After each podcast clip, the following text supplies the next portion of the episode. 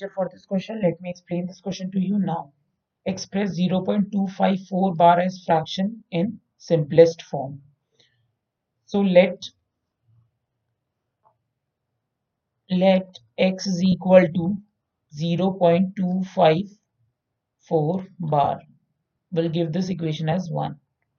तो अब यहाँ टू विदाउट बार है तो हम इसको इस साइड लेके आएंगे by multiplying it by ten.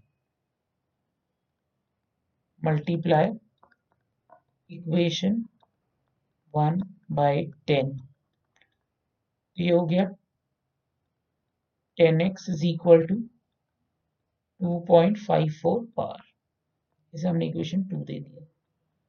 अब हम चाहते हैं कि हमारे पास एक इक्वेशन ऐसी हो जिसका डेसिमल प्लेस बिल्कुल इस इक्वेशन का जैसा हो.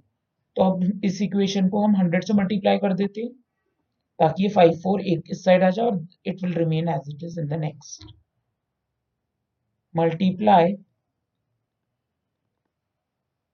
Equation two by hundred.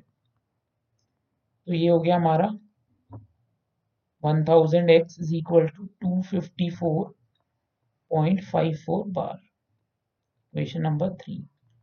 अब थ्री में से हम टू को माइनस कर देंगे तो ये आ गया हमारा nine ninety x is equal to two fifty two point five four point five four eliminate हो गए. Fifty four two fifty four में से two minus four two fifty two. तो x is equal to two fifty two upon nine ninety.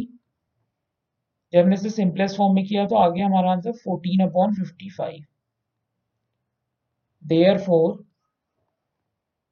Zero point two five four bar is equal to fourteen upon fifty five. That's it. I hope you all have understood this question. Thank you.